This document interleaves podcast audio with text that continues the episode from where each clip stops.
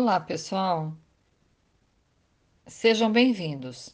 Aqui quem fala é Claudete Escartão e hoje vamos continuar com o vigésimo quinto episódio de estudo do livro Jesus no Lar, de Francisco Cândido Xavier, pelo espírito de Néio Lúcio, numa série de cinquenta capítulos.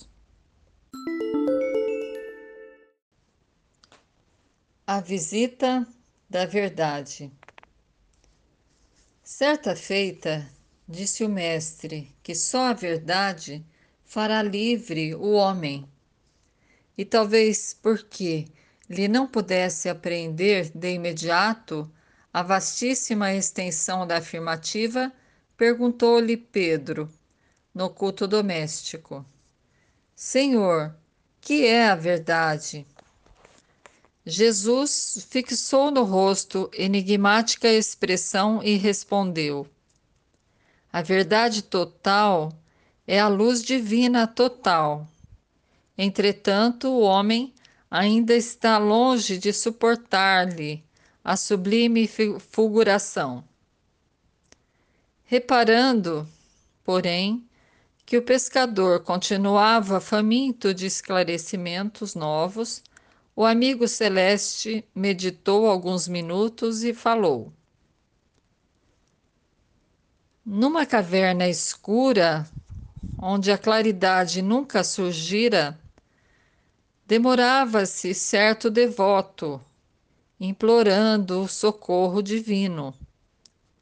Declarava-se o mais infeliz dos homens. Não obstante, em sua cegueira, sentir-se o melhor de todos. Reclamava contra o ambiente fétido em que se achava. O ar empestado sufocava-o, dizia ele em gritos comoventes. Pedia uma porta libertadora que o conduzisse ao convívio do dia claro. Afirmava-se robusto, apto, aproveitável. Por que motivo era conservado ali, naquele insulamento doloroso? Chorava e bradava, não ocultando aflições e exigências. Que razões o obrigavam a viver naquele, naquela atmosfera insuportável? Notando nosso pai que aquele filho formulava súplicas incessantes entre a revolta e a amargura, profundamente compadecido, enviou-lhe a fé. A sublime, a sublime virtude exortou-o a confiar no futuro e a persistir na oração. O infeliz consolou-se de algum modo, mas, a breve tempo, voltou a lamuriar. Queria fugir ao monturo, e como se lhe aumentassem as lágrimas, o Todo-Poderoso mandou-lhe a esperança.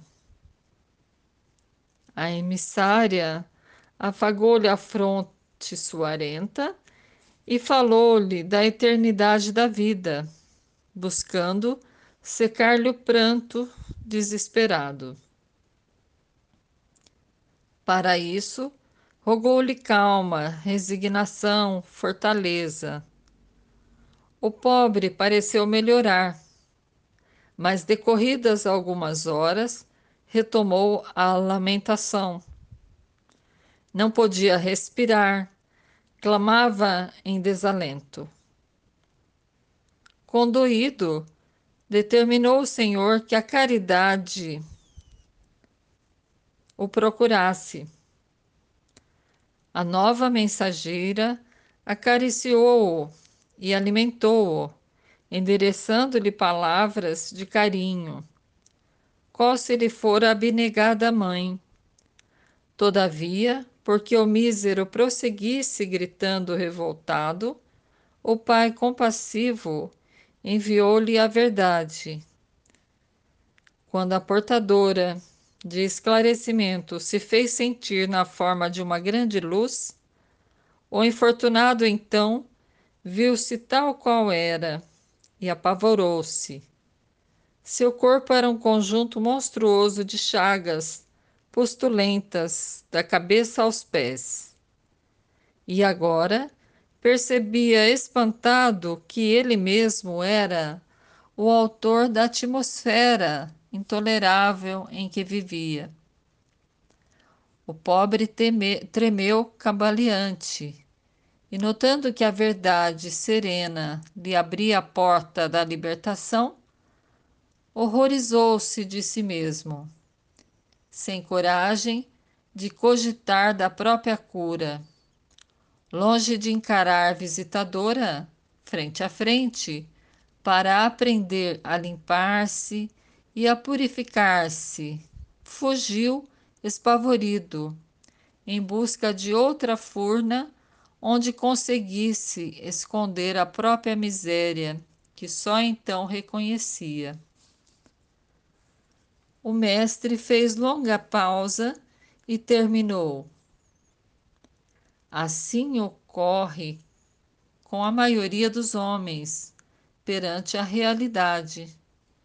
Sentem-se com direito à recepção de todas as bênçãos do Eterno e gritam fortemente, implorando a ajuda celestial.